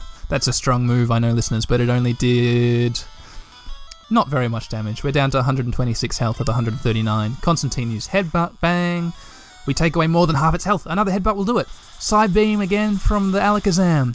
But, buddy, I don't care. I don't care, I don't care. Critical hit, it doesn't matter. 102 health left. It's not very effective. Constantine became confused. Constantine is confused. Constantine used headbutt, and we killed the Alakazam. Great. Alakazam fainted. Constantine gained a bunch of experience. Jack is about to use Venusaur. Well, then I'll change Pokemon? Yes. We can't use Sarah, who's ground. We should. We should be using Mr. Tolly, but he's on 24 health. Um. We can't use. Let's use Keith and Andy. Jack sent out Venusaur. Oh, Venusaur is the fourth, the third evolution. I thought Venusaur. I was getting Venusaur mixed up with Ivysaur. Fuck, Keith and Andy. I'm sorry, I screwed up. You shouldn't be in this fight. It's half poison, isn't it? Does it have any poison moves? I wonder. Maybe it doesn't. Maybe we can kill it with acid. Keith and Andy, I know you're listening to this and you think that I'm the dumbest man in the world. This Venusaur is the third evolution of Bulbasaur. It has five levels on us. It's probably half poison, just like we're half poison, and so it's strong against us. We're gonna try our luck with an acid. Should we try our luck with a sleep powder? Maybe it's immune to sleep. Do you think it's immune to sleep? We'll just see what acid does to it. We'll see what acid does to it. Enemy Venusaur used poison powder. It didn't affect Keith and Andy because I was born and bred in that briar patch, motherfucker. Keith and Andy used acid. What's it do? What's it do to Venusaur? Oh, it's not very effective. Not very effective. It did a fraction of its health. We have to switch Pokemon. Who can we send out? Who can we send out? We have to send out Constantine. Keith and Andy come back. Go Constantine. You're the same level, pretty much. Venusaur used Vine Whip. From 102 health, we go down to 87, and we use Psychic. Constantine used Psychic. Is it part poison? Are Venusaurs part poison? Yes, motherfucker, they are. It's super effective. It's dead. Oh, yes. Keith and Andy gain 891 experience for that, and Constantine gain 891, and Daniel defeated Jack. Oh, it's over! I lost count. I thought we had another Pokemon to go. Oh my god. Whew. I, I got caught up in that excitement. Jack says, Aho! So you are ready for Boss Rocket. Daniel got 2,600 bucks for winning. Jack says, Well, Daniel, I'm moving on up ahead. Ah, by checking my Pokedex, I'm starting to see what's strong and how they evolve. I'm going to the Pokemon League to boot out the Fantastic Four. I'll become the world's most powerful trainer. Okay, buddy. Daniel, well, good luck to you. Don't sweat it. Smell ya. And now off he goes. Alright, so is there another fight after this? i got to backtrack back to the uh, the health station and heal my Pokemon, so I'll, I'll cut back to this point in uh, just a second, listeners. Alright, we're back at the point where we left. Uh, there's a guy here in the room where Jack was. We're going to speak to this guy. Oh, hi. You're not a rocket. You came to save us? Oh, why, thank you. I want you to have this Pokemon for saving us. Daniel got. Oh, sorry. Daniel got Lapras. Do you want to give a nickname to Lapras? Yeah, sure. Lapras. Um. I don't know what to call this Lapras. Um. I'm gonna name it Mameluke. Yeah. M A M E L U K E. Mameluke. Done. Alright. There's no more room uh, for the Pokemon Mameluke was sent to Pokemon box number one on PC. It's Lapras, says this guy I'm speaking to. It's very intelligent. We kept it in our lab, but it will be much better off with you. I think you will be a good trainer for the Lapras. It's a good swimmer. It'll give you a lift. Okay, cool, buddy. Alright, let's walk past him to this next square. We go up the square. Oh shit. We're in a different tile set altogether, listeners. What is this? There's a grunt blocking our way before we get to what the main boss of this entire establishment. I guess. Guess we're gonna fight this guy. Johnny Five's in first position. That's a good. That's a good bet. Yep. It's just a regular old rocket, I guess. Stop right there. Don't you move, says the rocket. Man, this has been going forever, and I am sweating like a pig. Rocket wants to fight three Pokemon. First a Cubone, and it's dead. Yep. 25 gain experience. Next up is a Drowzee, and it's dead. Great. And uh, Johnny 5 gain experience, and Johnny 5. I grew to level 44. Rocket is about to use Marowak. Well, Daniel changed Pokemon. Yeah. Hey, let's feed some experience to. We can't send Keith and Andy because Marowak is ground type. Yeah. So Daniel K. Rocket sent out Marowak, level 32. Go Daniel K, level 35. Use Surf. Daniel K, use Surf. I don't like the look of the Marowaks. The sprite's a bit dumb. Just my opinion. Super effective, dead in one. Marowak fainted, Daniel K gained 849 experience, and Daniel defeated the Rocket. Rocket says, No, don't, please. I got some money. We keep on speaking. So, you want to see my boss? Yeah, I do. Alright. So let's open up. Bingo! The card key opened the door. Now, I don't really remember what kind of Pokemon. What kind of Pokemon this guy has. It's going to be ground type, I think. Ground and normal is what my brain is telling me. So Johnny 5 is probably an okay choice to have out. So let's step up. Oh, it's starting to rain. I hope that hissing isn't too loud for you listeners. Ah, Daniel. So we meet again. Okay, it's this guy who had the Kangaskhan and the uh, and the uh, Rhyhorn, Rhydon, whatever. Ah, Daniel. Ah, Daniel. So we meet again. The president and I are discussing a vital business propo- proposition. Keep your nose out of growing up matters, or experience a world of pain.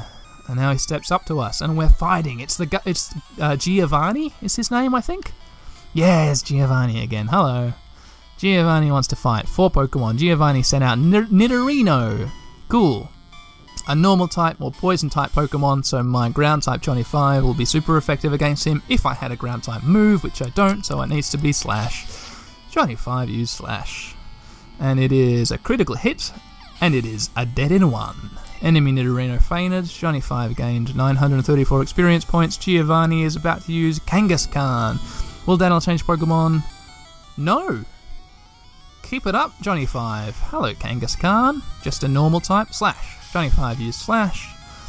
And it is a critical hit, but not quite dead. Kangaskhan used Rage. From 140 health, we go down. Down we go to 134. It did 6 damage. Another Slash should do this. Johnny 5 used Slash, and the Kangaskhan is a dead. Johnny 5 gained a ton of experience. Giovanni is about to use Rhyhorn. Hold down on change Pokemon. Yeah, Rhyhorn is ground type. So once again, we can't send out Keith and Andy. Let's do Daniel K again. Giovanni sent out Rhyhorn. Hello, Rhyhorn, level 37. Enough, Johnny 5. Go, Daniel K, level 35. Seadra, use Surf. Daniel K, use Surf. Even though it's a higher level, I'm faster than it, because I guess it's a big, slow moving rhinoceros kind of thing. Dead in one. Super effective. Well done, Daniel K. Rhyhorn Fainer. Daniel K gained 1069 experience. Giovanni is about to use Nidoqueen. Nido Queen. Will Daniel change Pokemon? Will Daniel change? No, Daniel K. You're going to defeat the Nido Queen. Giovanni sent Nido Queen because it's t- it's ground. It's level 41. We're level 35. We're going to use Surf. Daniel K. use Surf. We're faster than the Nido Queen. We use Surf. The level 41 Nido Queen goes down past half health. It's nearly dead. It's super effective. Nido Queen uses Tail Whip. Oh my gosh. Daniel K, you're to get such an injection of experience. You're to blow up like a balloon full of experience. It's to be the most memorable experience of your life because of all the experience you're to get now. Enemy Nido Queen fainted the third level evolution, 1704 experience. Wow. And of course, Daniel K grew to level 36, and Daniel defeated Giovanni. he says, Oh, I lost again. And Daniel got 4,059 experience. No, money for winning. Same thing. Oh, blast it all. You ruined our plans for Silph. But Team Rocket will never fail. Daniel, never forget that all Pokemon exist for Team Rocket. I must go, but I shall return. Off he goes. All right, let's let's speak to the. Uh... Oh, there's a lady here next to the president. The secretary. Thank you for rescuing all of us. We admire your courage. Okay, thanks, lady. And now I walk around this circular desk and I speak to the president. The president. The president! Thank you for saving Silph. Oh, I'll never forget you saved us in our moment of peril. I have to thank you in some way. Oh, because I'm rich, I can give you anything. Here, maybe this will do. Oh, you have no room for this. Shit. Um. Herm, herm, herm. Ah. Um, maybe let's just chuck out Sword Dance. Yeah? Where are we? TM09, booted up a TM, it contained a takedown. No, no, no, no, no. TM03, booted up a TM, it contained Swords Dance. Teed Swords Dance? No. TM03, toss it out. It's okay to toss TM03? Yes, it is. Threw away TM03. I don't want Swords Dance. Alright, buddy, load me up with your balls. Oh, never forgot you saved us. Yep. Yep, because I'm rich, I can give you this ball. Here, maybe this will do. Daniel got the Master Ball. I mean, Daniel. Okay, let's speak to him again. Well, you can't buy that anywhere. It's our secret prototype Master Ball. It'll catch any Pokemon without fail. You should be able. You should be quite. Oh, you should be quiet about using it, though. Okay, cool. All right, listeners, we're done. We've cleared out this entire area. Um, yeah. So, I know that there were probably there were probably a bunch of rooms we didn't get around to exploring because we didn't open them up with the uh, electrical thing, our key card. But if we can be bothered doing that, we'll do it at the beginning of next uh, of the next episode. Um, so for now, let's just take the teleporters back, and we will get into the lift and take the lift to the ground floor. There we are in the lift. Which floor do you want? First floor, which is the ground floor. Bing bong. There we go. And now here we are in the cavernous lobby. And now we exit back out into the street where I'll finish this episode.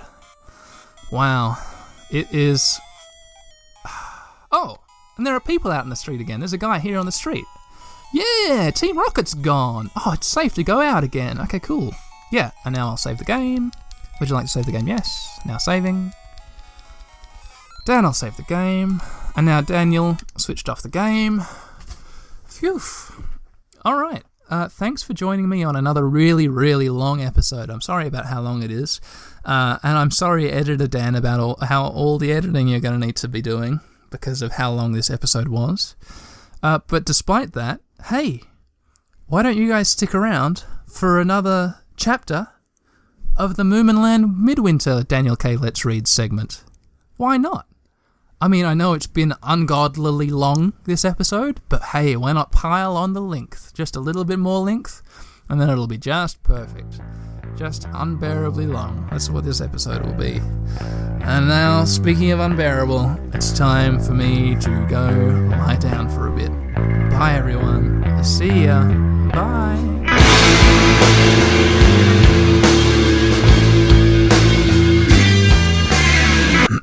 Hi everyone.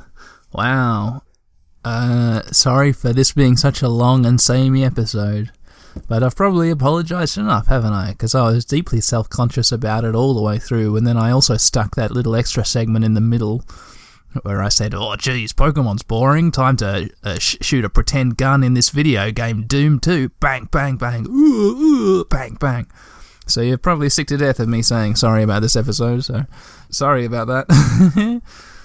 uh, yeah, it's, it's time to get on with another chapter of the uh, uh, Moominland Midwinter Let's Reads segment, where I'm about halfway through this Moomin book. Uh, Moomin book number six in the, in the Moomin series by Tove Jansson. Uh, just to let you know, this is going to be, oh well, thing A I want to talk about. This is going to be a long ish chapter. And seeing as it's already been a pretty long episode, uh, yeah, I, I can't be bothered splitting this in two. I'm just going to read the whole chapter and then you, you can deal with that. That's okay. Yeah, no. Um, editor's note this chapter turned out to actually be significantly longer than I thought it was going to be. So this is going to be split up into two half chapters. So get ready to hear the first half of chapter 5, not the full chapter 5. Uh, so that's thing A. Thing B, I'm I've always had this plan at the back of my head um, to what I'm thinking is probably some of you do what I do, which is listen to podcasts to relax in bed and get to sleep, just to have someone talking and droning on blah blah blah. Moomintroll did this, Daniel did this, uh, Sarah defeated the Drowzee, blah blah blah. I, I wouldn't fight a Drowzee with Sarah; she's poison. That's a psychic type. Anyway, it doesn't matter what I'm saying. The point is, you might be listening to me when you go to sleep if you've missed like the end of the stories, if you've missed the Moomin Troll Let's Read segment, don't worry about it because I've always had this plan going in the back of my head to once the book is finished, I'm going to take all these chapters, uh, I'm going to go back through the archive of the episodes, I'm going to pluck out all the all the Daniel K's Let's Reads segments. I'm going to get rid of the interstitial music. Uh, and I'm going to uh, thread them all together into one long audiobook and publish that as an episode. And because I don't want to get pinged by the Jansson estate, or Puffin Books or whatever, I'm probably going to do a quick little let's play of something or other, and I'll treat that like four hour chunk of audiobook, which I stick at the end as bonus content. So it won't be in the title. It'll be bonus content. Four hours worth of bonus content on a five minute let's play podcast. So yeah, stay tuned for that in uh, months when I finally finish this book. At the rate I'm publishing these Pokemon episodes, the Pokemon episodes being the only episodes which have uh, Moominland Midwinter stuck at the end. Uh, yeah. So without further ado, let's uh, let's dive right on in to uh, Chapter 5 of Moomin Land Midwinter, which is called The New Guests. oh shit, I should say, uh, last episode, what happened last episode of the Let's Reads? So the sun just started to start coming back, and Moomin was uh, really happy about it, but then a little disappointed with how slow it was going. And in his frustration, he went to uh, Ticky's house, which is his dad's uh, bathhouse on the lake uh, in, in summer, but when it's winter, Too-ticky lives there. And he did something he wasn't supposed to do, which is open up the, the cupboards, and uh, out came a weird, sort of, a weird rat like Moomin troll uh, thing which he found out is, is his ancestor and what Moomin trolls were like a thousand years ago. And it came and lived with him, and uh, it rearranged his house and started living in a weird nest in the chimney, surrounded by all the strange objects which it likes, which it found in the house. And uh, yeah, Moomin discovered that actually he quite likes it. He gets along with his old old progenitor, and so he's he's quite happy living with, with this sort of weird this weird version of this weird old version of himself, which just rearranged the house, which is nice. So anyway, chapter five, the new guests. Each day the sun rose a little higher in the sky. Finally, it had reached high enough to throw a few cautious rays into the valley. That was a most important day. It was remarkable also because a stranger arrived in the valley shortly after noon. It was a thin little dog with a tattered woolen cap pulled deep over his ears. He said that his name was Sorry Oo, and that there was no food left in the valleys to the north. Since the Lady of the Cold had passed, people had had next to nothing to eat. A desperate Hemulen was even rumoured to have gobbled down his own beetle collection, but this was probably untrue. Possibly he had eaten some other Hemulen's collection, though. Anyway, lots of people were now on their way towards the Moomin Valley. Somebody had told everybody that rowan berries and a whole cellar full of jam were to be found here, but probably the jam cellar was just a rumour as well. Sorry Oo sat down in the snow on his thin tail, and all his face wrinkled up at his worries. We live on fish soup here, Too-ticky said. I've never heard anything about a jam cellar. Moomintroll threw a sudden look at the round snowdrift behind the woodshed. Yeah, there it is, said Little My. There is such lots of jam in there that it makes you sick just to think of it. All the jars are dated and tied with red string as well. I'm kind of keeping an eye on the family's things while they sleep, Moomintroll said, and he blushed a little. Oh, of course you are, mumbled Sorry Oo resignedly. Moomintroll looked at the veranda and then at Sorry Oo's wrinkled face. Do you like jam? he asked gruffly. I don't know, Sorry Oo replied humbly. Moomintroll sighed and then he said, Well, just mind that you start with the oldest jars, okay?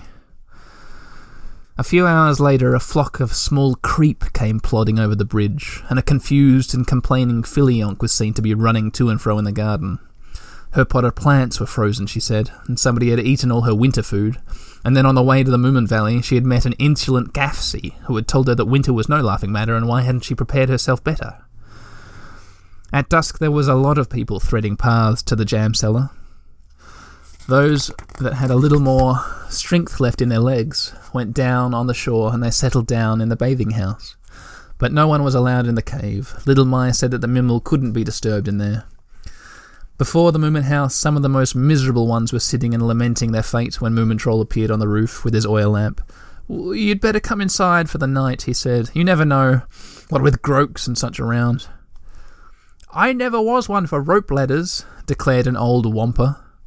Moomintroll descended, and he started to dig a hole to the entrance door. He shoveled and scratched and worked away. Soon the hole was a long and narrow tunnel extending through the snow, but when he finally reached the wall, there was no door to be found, only a window, frozen fast like all the others. Ah, I must have dug wrong, Moomintroll said to himself, and if I dig a new tunnel, perhaps I'll miss the house altogether. So he broke the window, as nicely as possible, and the guests soon came crawling in after him. Please don't awaken the family, said Moomintroll. This is mother, and this is father. Over there is the Snork maiden. My ancestor sleeps in the stove. You'll have to roll yourselves up in the carpets because most of the other things have been borrowed. The guests bowed to the sleeping family, and then they obligingly rolled themselves up in the carpets and tablecloths, and the smallest ones went to sleep in caps and slippers and the like. Many of them had a cold, and some of them were homesick. Mm, This is terrible, Moomintroll thought. Very soon the jam cellar will be empty. And what shall I say when the family awakens in the spring, and all the pictures are hanging wrong, and the house is thronged with people? He crawled back through the tunnel to see if anybody had been left outside. The moonlight was blue. Sorry Oo sat alone in the snow, howling. He put his muzzle straight up in the air and howled a long and melancholy song. Why don't you go into bed? asked Moomintroll. Sorry Oo looked at him with eyes that shone green in that moonlight. One ear was pointing straight up, while the other listened to the side. His whole face was listening. Very faintly they could hear the howl of hunting wolves. Sorry Oo nodded bleakly and he pulled his woolen cap on again. My great strong brethren, he whispered, how I long to be with them. Aren't you afraid of them? asked Moomintroll. Yes, I am, said Sorry Oo. That is the sad part. And he slunk off along the path to the bathing house. Moomintroll crept back into the drawing room. A little creep had been frightened by the mirror and sat sobbing in the Meerschaum tram. Otherwise, everything was silent. What troubles people have, Moomintroll thought. Perhaps the jam isn't such an awful matter after all. And I could always put the Sunday jar aside, the strawberry one, for the time being anyway. At dawn the following day, the valley was awakened by clear and piercing bugle notes. My sat up at once in her cave, and her feet started to beat time. Too-ticky pricked up her ears, and Sorry Oo rushed under one of the benches with his tail between his legs. Moomin Troll's ancestor annoyedly rattled the damper, and most of the guests then woke up. Moomin Troll rushed to the window, and he crawled out through the snow tunnel. The pale winter sun shone over a big Hemulen who came rushing down the nearest slope on his skis. He was holding a shining brass horn to his snout, and he seemed to be having a splendid time blowing it. That one's going to eat lots of jam, Moomintroll thought, and whatever are those things he's got on his feet. The Hemulen laid his bugle on the woodshed roof, and then he took off his skis. Good slopes you have hereabouts, he said. Got any slalom here? I'll ask, said Moomintroll. He crawled back to the drawing room, and then he asked, Is there anybody here by the name of Slalom?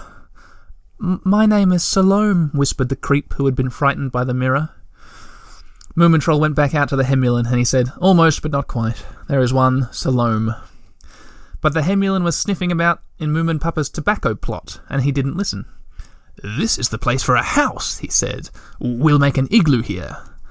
"Uh, You might move into my house, Moomintroll said lingeringly. Thanks, never, replied the Hemulen. Too stuffy and unhealthy. I want fresh air, and lots of it. Let's start at once, and not lose any time at all. Moomintroll's guests were beginning to crawl outside. They stopped and they stood staring. Won't he play some more? asked Salome, the little creep. There is a time for everything, young lady, said the Hemulen briskly, and this is the time for a spot of work. A little later, all the guests were busy building an igloo on Moomin Papa's tobacco plot. The Hemulen himself was enjoying a swim in the river, with a couple of chilled creep as terrified spectators. Moomintroll went running down to the bathing house at top speed. Too-ticky, he shouted. There's a Hemulen here. He's going to live in an igloo, and at this moment he's bathing in the river. Ah, that kind of Hemulen, Too-ticky said earnestly. Then goodbye to peace and all that. She laid her fishing rod aside. On her way back, they met little My, who beamed with excitement. Seen what he's got? she cried. They're called skis. I'm going to get myself a pair exactly like them at once. The igloo was already taking shape. The guests drudged for all they were worth, and all the while throwing longing looks towards the jam cellar. The Hemulen was doing gymnastics down by the river. Isn't the cold wonderful? he said. I'm never in such good shape as in winter. Won't you have a dip before breakfast? Moomintroll stared at the Hemulen sweater. It was black and lemon yellow and zigzaggy. He wondered, slightly troubled, why he couldn't find the Hemulen a jolly person, although he had been longing and longing for somebody who wouldn't be secretive and distant, but cheery and tangible, exactly like this Hemulen. And now he was feeling more a stranger to the Hemulen than even to the angry and incomprehensible beast under the sink. He looked helplessly at Too-ticky. She was pouting her underlip and looking at her mitten with raised eyebrows. From this, Moomintroll knew that Too-ticky didn't like the Hemulen either. He turned to the Hemulen and said with all the kindness of a bad conscience, It must be wonderful to like the cold weather so. I love it, replied the Hemulen, beaming at him. It puts a stop to all unnecessary thoughts and fancies. Believe me, there is nothing more dangerous in life than to become an indoor sitter. Oh, said Moomintroll. Yes, it gives you all kinds of ideas, said the Hemulen. What time is breakfast here? Well, when I've caught some fish, Too-ticky said sullenly. I never eat fish, said the Hemulen. Only vegetables and berries. Uh, cranberry jam? Moomin asked hopefully. The large jar of cranberries had not been popular. But the Hemulen replied, No! Preferably strawberry. After breakfast, the Hemulen donned his skis and went up to the highest of the nearby slopes. The one that started on the hilltop and past the cave. Down in the valley stood all the guests, looking on. They were a little uncertain of what to think of him. They trampled about in the snow and they wiped their noses now and then, because it was so very, very cold that day. And now the Hemulen came hurtling downhill. It looked terrifying. Halfway down the slope, he swerved in a cloud of glittering snow dust and careered off in another direction. And then he gave a shout and swerved back again. And now he was rushing one way and now another, and his black and yellow sweater made one's eyes water. Moomintroll closed his eyes and he thought, how very different people are. Little My was already standing on the top of the hill, shouting from joy and admiration. She had broken a barrel and fastened two of the staves under her boots. Here I come, she cried, and without a moment's hesitation, Little My set out, straight down the hill.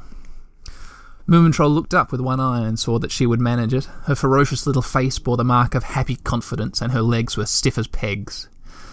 Suddenly, Moomintroll felt very proud. Little My never shied. She hurtled at breakneck speed close to a pine trunk, and she wobbled, caught her balance again, and with a roar of laughter threw herself down into the snow beside Moomintroll. She is one of my oldest friends, he explained to the Fillyjonk. I believe you, replied the Fillyjonk sourly. What time are elevensies here? The Hemulen came plodding over to them. He had taken off his skis, and his snout was glistening from friendliness and warmth. Now let's teach Moomin how to ski, he said. I prefer not, thanks, Moomintroll mumbled, and he shrank back a little. He looked around for Too-ticky, but she had gone, perhaps to catch another kettle of fish. The main thing is to keep cool, whatever happens, the Hemulen was saying encouragingly, and already fastening the skis to Moomintroll's paws. But I don't want to, Moomintroll began miserably. Little My was looking at him with raised eyebrows. Oh, well, he said bleakly, but no high hill. No, no, just a slope down to the bridge, the Hemulen said. Bend your knees, lean forward. Don't let the skis slip apart. Keep a straight back, arms close to your body. Can you remember what I've just told you? No, said Moomintroll. He felt a push in his back, and then he closed his eyes and he started off. First, his skis ran as far away as possible from each other, and then they came together again and mixed themselves up with his ski sticks. On top of the mixture lay Moomintroll in a strange position. The guests all cheered up. Patience is very necessary, said the Hemulen. Oops a daisy, let's do it again. Legs feel a bit shaky, muttered Moomintroll. This was almost worse than the lonely kind of winter. Even the sun, the so much longed for, was shining straight down into the valley and looking at his humiliation. And now the bridge came rushing at him up the hill. Moomintroll stuck out one leg to save his balance. The other leg went skiing on. The guests gave a cheer, and were beginning to find some fun in life again. Nothing was up anymore, and nothing was down. Nothing existed but snow and misery and disaster everywhere all around him. And then, finally, Moomintroll found himself, hanging in the willow bushes by the river. His tail was trailing in the icy water, and the whole world was filled with skis and sticks in front of him, and new hostile perspectives. Well, it won't do to lose your pluck, the Hemulen kindly remarked. Next time does it. But there was no next time, because Moomintroll lost his pluck. He really did, and for a long time afterwards he wouldn't dream about making that third triumphant attempt. He'd have swerved up to the bridge in a sweeping curve and then stopped and turned around towards the others with a smile, and they'd all have shouted in admiration. But as it happened, things did not go that way at all. Instead, Moomintroll said, I am going home. Ski all you care to, but I am going home. And without looking at anybody, he crawled into the snow tunnel, and into his warm drawing room, and furthest into his nest under the rocking chair. He could hear the Hemulen's whoops from the hill. Moomintroll put his head inside the stove and he whispered, I don't like him either. The ancestor threw down a flake of soot, perhaps to show his sympathy. Moomintroll took a piece of coal and he began peacefully to draw on the back of the sofa. He drew a Hemulen standing on his head in a snowdrift, and inside the stove stood a large jar of strawberry jam. During the following week, Too-ticky sat doggedly under the ice with her fishing rod. Beside her, under the green ceiling, sat a row of guests, also angling. Those were the guests that disliked the Hemulen, and inside the Moomin house, by and by, gathered all who didn't care to, weren't able to, or didn't dare to remonstrate. Early in the mornings, the Hemulen used to put in his head and a burning torch at the broken window. He liked torches and campfires, and who doesn't? But he always put them in the wrong place, as it were. The guests loved their long, somewhat slovenly forenoons when the new day was allowed to break later, while everybody discussed the dreams of the night and listened to Moomintroll making coffee in the kitchen. The Hemulen interrupted all of that. He always began by telling them that the drawing room was so stuffy and described the fresh cold weather outside. And then he chatted about what could be done in this fine new day. He did his utmost to find some amusements for them all, and he was never hurt when they refused his proposal. He only patted them on the back and said, Well, well, you'll see for yourself by and by how right I am. The only one who followed him everywhere was Little My. He generously taught her everything he knew about skiing, beaming over her progress. Little Miss My, said the Hemulen, you are born on skis. You'll beat me at my own game soon. That is exactly what I figured to do, replied Little My, very sincerely. But as soon as she was fully trained, she disappeared to her own hills that nobody knew about, and she didn't care much for the Hemulen anymore. And as time passed, more and more of the guests became anglers under the ice. And finally, the Hemulen's black and yellow sweater was the only blob of colour left on the hillside. The guests didn't like to be involved in new and troubling things. They liked to sit together, talking about old times, before the Lady of the Cold came and they ran out of food. They told each other how they had furnished their homes, and whom they were related to, and who they used to visit, and how terrible the coming of the great cold had been, when everything changed. They shifted closer to the stove, listening to each other, and patiently waiting for their own turn to speak. Moomintroll saw that the Hemulen was left more and more to himself. I must get him to leave before he notices and he feels hurt by this, Moomintroll thought, and before he finishes all the jam as well. But it wasn't easy to find a pretext that would be both believable and tactful.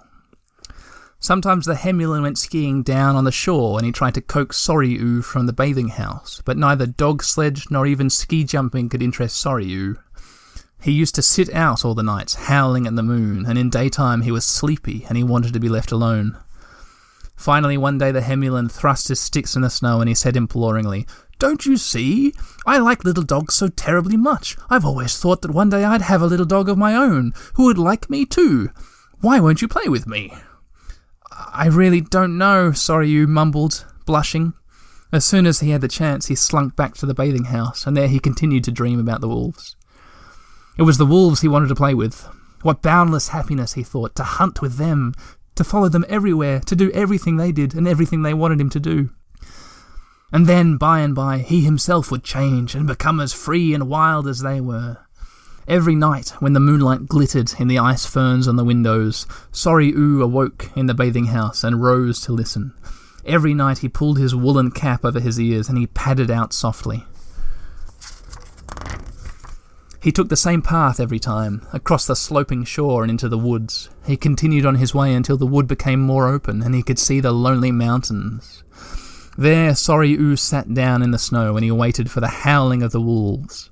Sometimes they were very, very far away, sometimes nearer, but he heard them nearly every night. And each time Sorry Oo heard them, he put his muzzle up and answered. Towards morning, he crept back again and he went to sleep in the bathing house cupboard. Too-ticky once looked at him and said, You'll never forget them that way. I don't want to forget them, replied Sorry Oo. I want to think of them always. Strangely enough, it was the most timid of them all, Salome, the little creep, who really liked the Hemulen.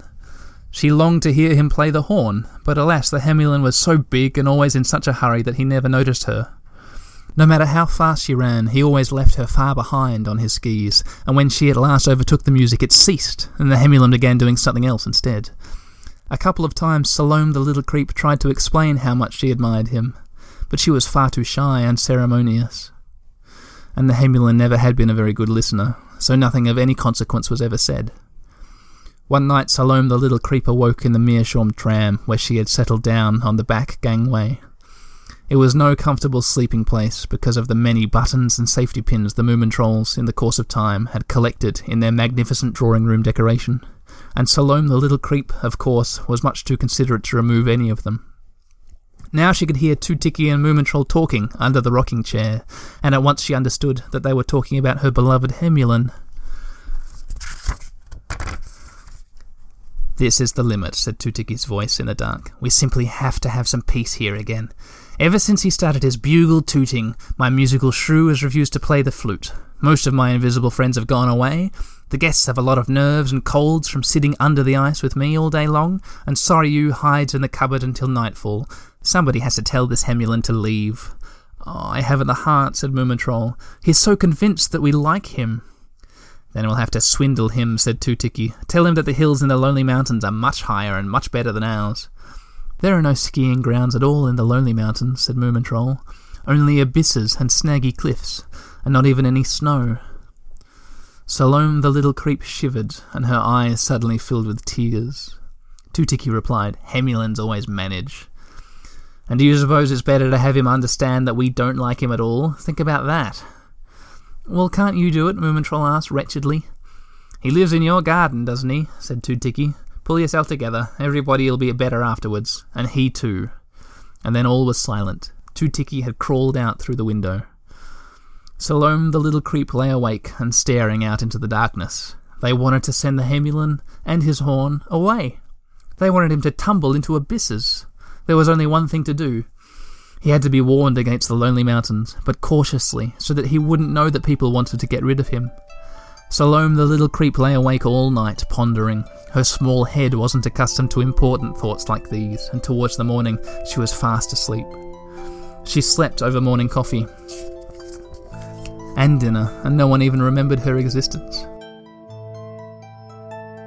Alright, that's where I'm gonna cut this chapter off, listeners. So I'll see you next time.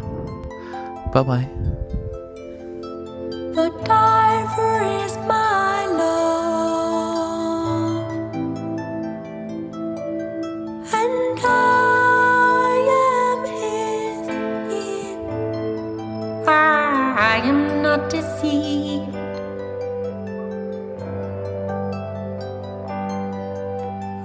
takes